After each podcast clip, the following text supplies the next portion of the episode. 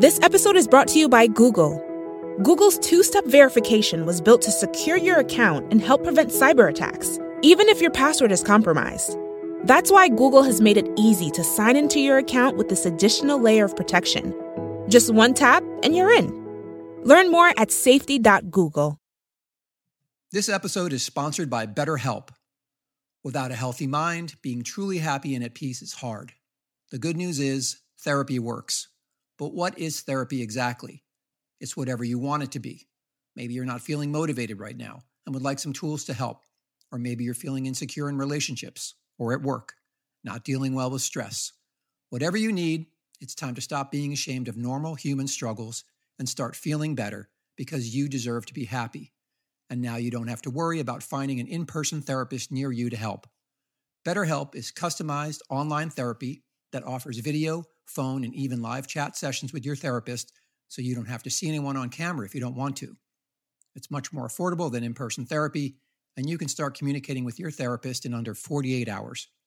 Join the millions of people who are seeing what online therapy is really about. It's always a good time to invest in yourself because you are your greatest asset. And special offer to Skaboom listeners, you can get 10% off your first month of professional therapy at betterhelp.com slash skaboom. That's betterhelp.com slash skaboom. Thanks again to BetterHelp for sponsoring this episode.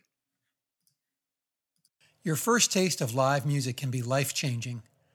Whether it's a basement show with a bunch of punk bands, a cover band at a dive bar, an up and coming band at a local rock club, or an established band in an arena, that first show can imprint itself on your brain and in your synapses for the rest of your life. The first live show I ever saw was The Police and the Go Go's at Madison Square Garden in January 1982. I had just turned 17, and the excitement and sense of freedom I felt was beyond exhilarating. I traveled to the show by train from New Jersey with a large group of friends. We were giddy with being out in the adult world of cigarettes and beer and no adult supervision. I had recently become obsessed with ska and reggae music, and the police were the perfect gateway band for me at the time. Once the music started, I was mesmerized. Seeing that show set me on the musical path I still walk to this day. Sometimes, the first show experience can be the catalyst for musical greatness.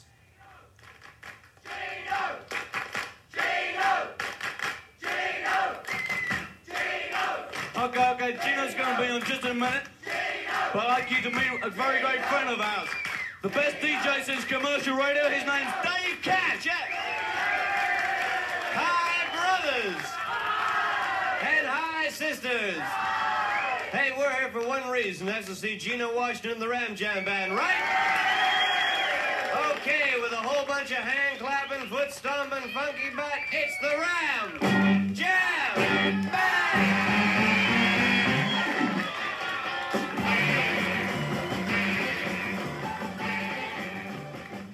For Kevin Rowland, the lead singer of Dexy's Midnight Runners, seeing Geno Washington and the Ram Jam Band live when he was a teenager was a life changing experience. Rowland told the Guardian newspaper, I saw Geno Washington in 68 at the Railway Hotel in Harrow. I was 15 years old and out with all the older kids. You had to be 18 to get in. Short haired, cool looking mods turning into skinhead types. Looking back, it's probably not the best gig I've ever been to, but I didn't have anything to compare it to. A few years before their worldwide hit Come On Eileen, which labeled them one hit wonders here in the US, it was the song Geno, featuring a mix of 60s era mod and northern soul, that made Dexys a household name in England and detailed Rowland's first show.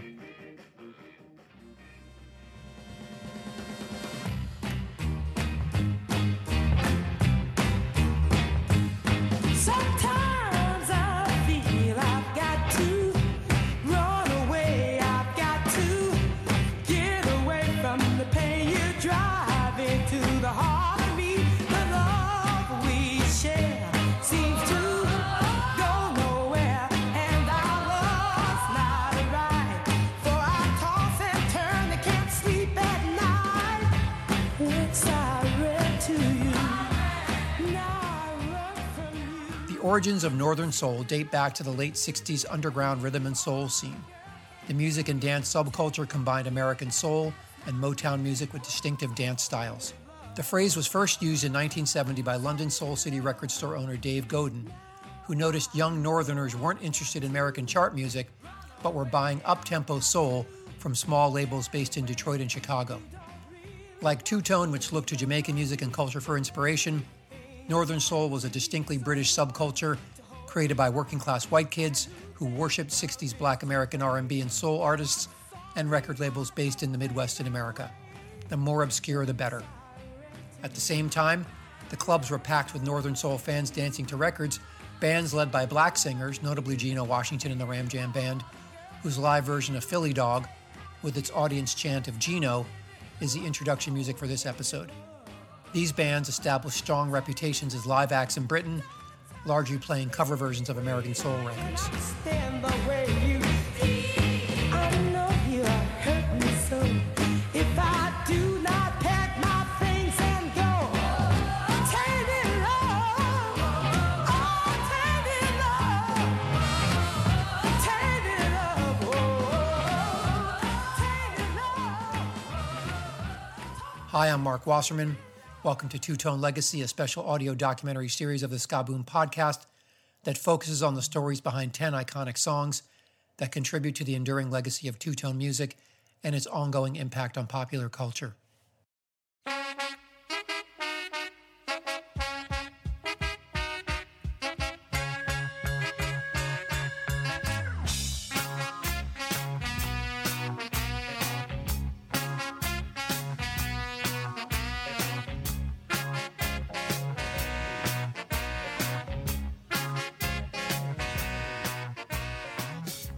Few years before their transatlantic and worldwide hit Come On Eileen, for which they are best known, it was the song Geno that made Dexy's name.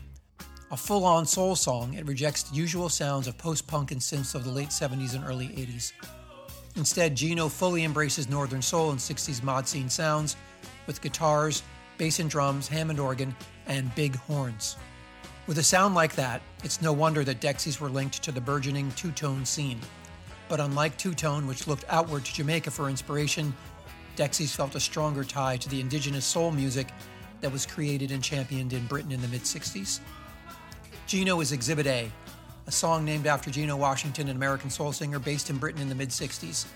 Washington was the frontman of the Ram Jam Band, a popular British show band who drew on audiences of American servicemen stationed in England, like Washington himself had been, and British soul and R&B fans. The song sets the scene of a British R&B club at the end of the 60s, with a young Rowland in attendance as Washington takes the stage, an event famously reenacted with the chants of Geno at the beginning of the song.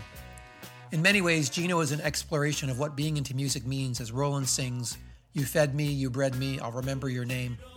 This goes beyond appreciation into devotion, and it legitimizes adoration while noting the cyclical nature of popularity in music. As Dexy's Midnight Runners were on the upswing packing club shows and getting positive press, Washington's career had faded, and the once revered singer found himself on the cabaret circuit. So, what did Geno Washington himself think of the song Geno? I don't know why they chose me, but uh, I read something. They said uh, he was influenced by watching uh, me and the Ram Jam Band. I mean, we was hot. They sent me over a copy of the record and everything, and, and uh, I couldn't believe it. You know, I thought it was just a, a little mention, and then the whole thing is, uh, well, most of it was about me, you know, Geno. So I was just laughing, you know. It, it, it caught me as a joke, you know, because I'd been in England so long, I wasn't, I hadn't got back into that uh, American vein thing. Oh, about me? Oh, man, I'm cooking, you know what I mean? Dexys were formed in 1978 in Birmingham by former Killjoys vocalist Kevin Rowland and guitarist Kevin Archer.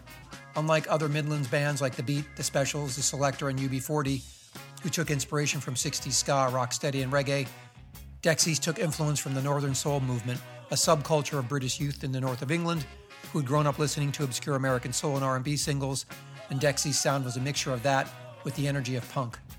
The initial idea was to make people dance. Taking their name from a slang term for dexedrine, or blues, an amphetamine that kids attending Northern Soul clubs would take so they could dance all night, the band were definitely outliers in the competitive world of pop music in the early 80s. In 1979, the group did a tour opening for the specials where they both impressed and confused audiences. In many ways, Dexys were a mirror image of the specials and acknowledged this connection in their debut single Dance Stance, which includes a snippet of Rat Race in its opening. Give it a listen.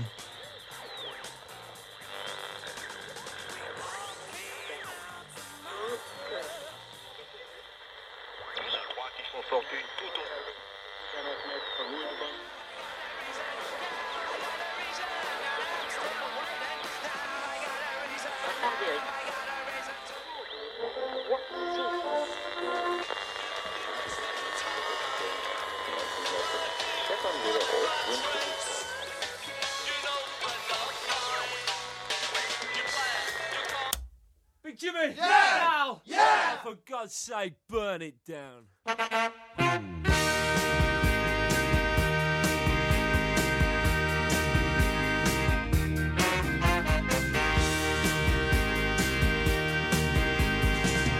I'll only ask you once more.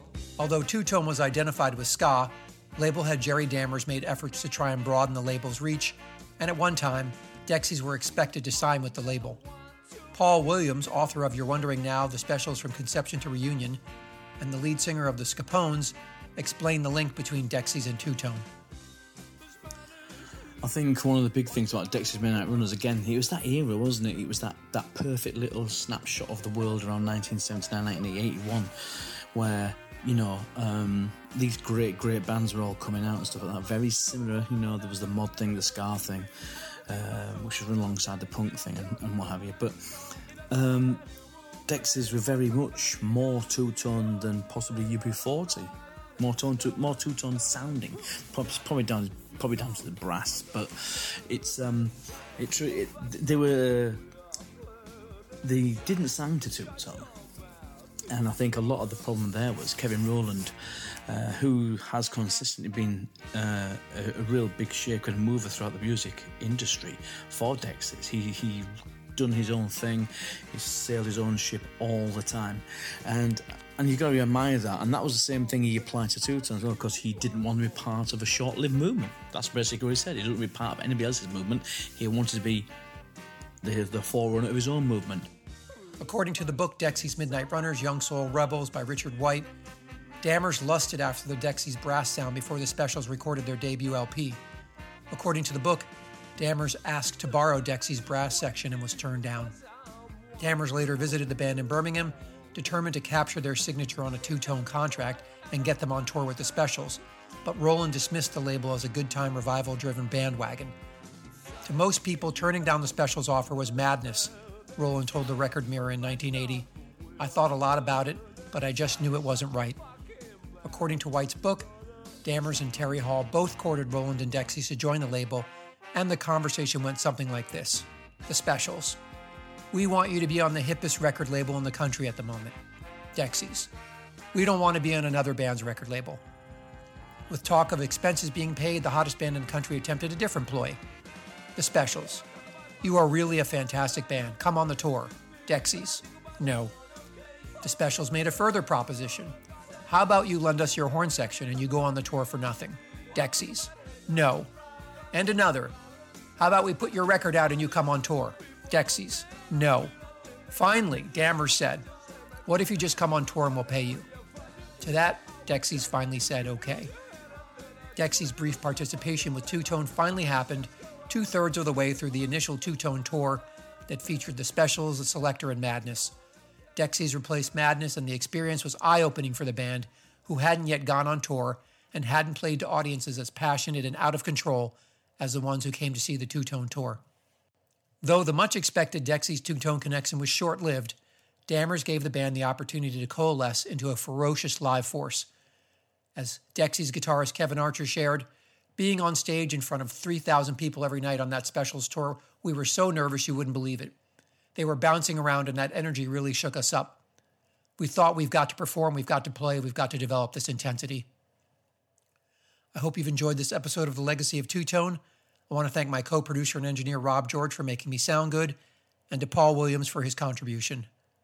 My book Ska Boom is available from DiWulf Publishing at DiWulf.com. That's D I W U L F.com, as well as Amazon. Thanks for listening and take care.